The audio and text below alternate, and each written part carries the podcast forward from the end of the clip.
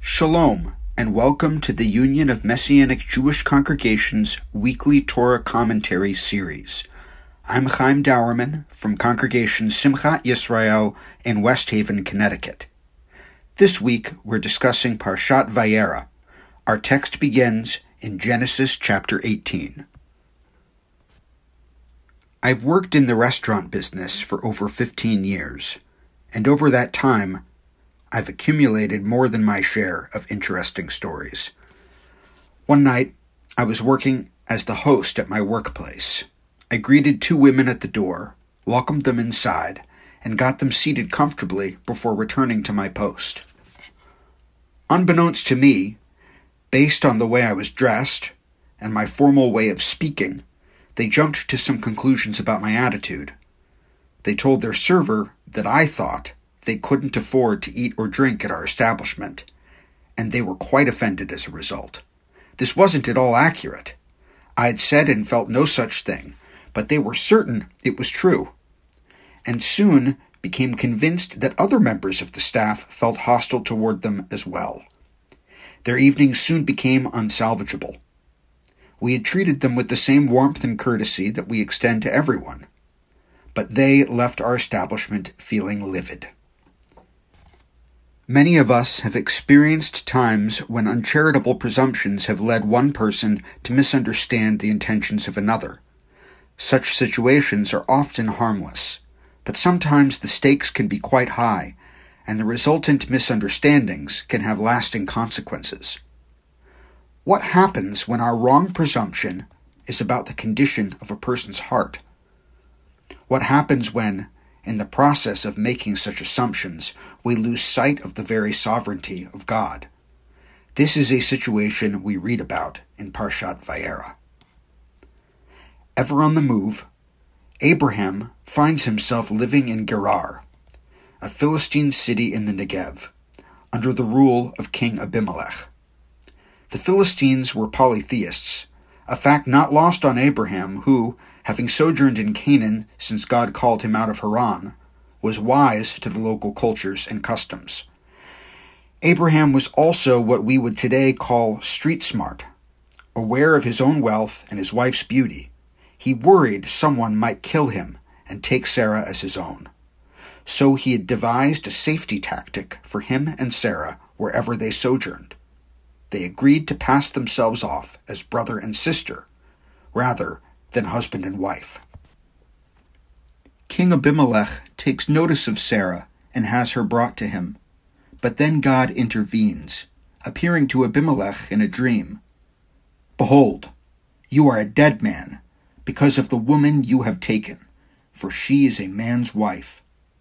Genesis 20, verse 3. Abimelech pleads his case before God, asking for leniency because he did not know Sarah's status when he had sent for her.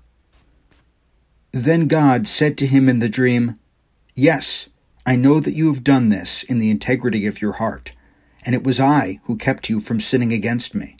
Therefore I did not let you touch her.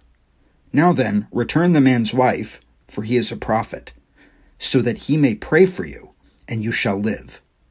But if you do not return her, know that you shall surely die, you and all who are yours. Genesis 20, verse 6 and 7.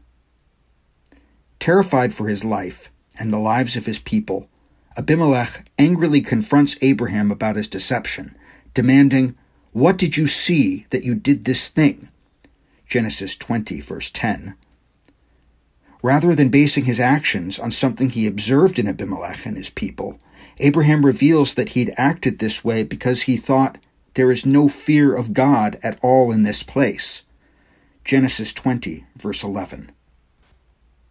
For all of Abraham's experiences in walking with the Lord, in this situation he was clearly in the wrong. He made two fateful errors that led to his confrontation with Abimelech. One, he prejudged Abimelech, thinking that because he had a different God, he would not fear the God of Israel, nor could he be guided by him. And beyond that, he assumed that based on these factors, he would be treated poorly, perhaps killed. Number two, he failed to account for God's sovereignty in this situation. his power to speak to whomever he wishes, his ability to display his will and his power whenever he sees fit, and his agency in choosing who he works through. As God says to Abimelech, It was I who kept you from sinning against me. Genesis 20, verse 6. In the end, not only did Abimelech fear the Lord, he also treated Abraham abundantly well.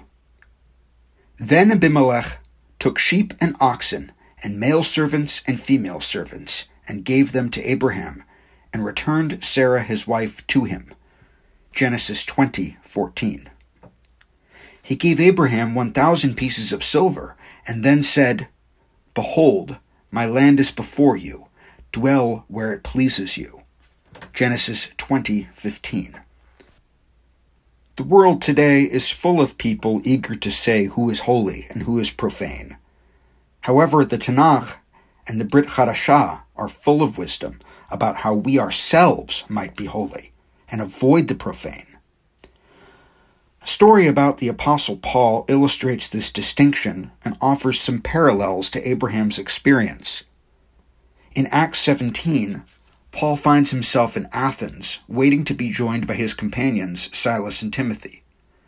Like Abraham, he frequently sojourned in strange places, among people who did not worship the God of Israel. When Paul sees that the city of Athens is filled with idols, he is spurred to action. Having previously been beaten and imprisoned in other stops on his journey, he is now without his traveling companions and among strangers, engaged in unfamiliar worship. What would any of us do in this type of situation? Paul has every reason to proceed suspiciously and approach things from a place of judgment, but here is what he does instead.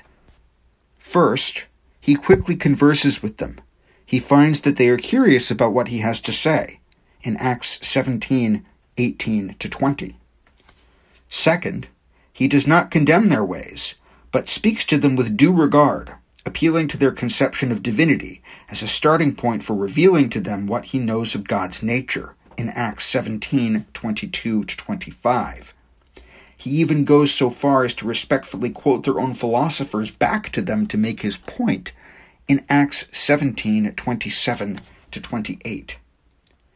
Third, he holds nothing of himself back from them no deception, no tricks. He simply gives them the information they need in order to make an informed decision. Paul perhaps had even more reason to be distrustful of the Athenians than Abraham had to fear Abimelech and the people of Gerar, for he had suffered much physical pain for the gospel on his journey, and then found himself alone in yet another strange place.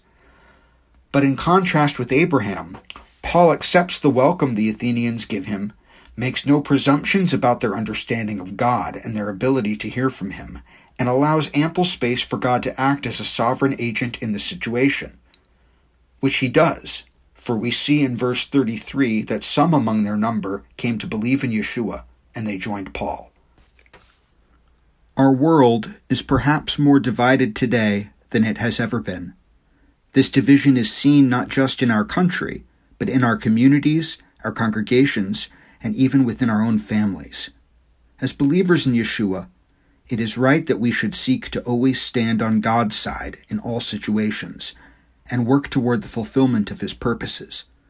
But when we encounter people we presume to be far from God, we might do well to remember the lessons of Abraham and Abimelech and the wisdom of Paul among the Athenians. Every way of a man is right in his own eyes, but the Lord weighs the heart. Proverbs 21, verse 2. This is Chaim Dauerman signing off and wishing you Shabbat Shalom. For more commentaries like this one, visit umjc.org slash commentaries.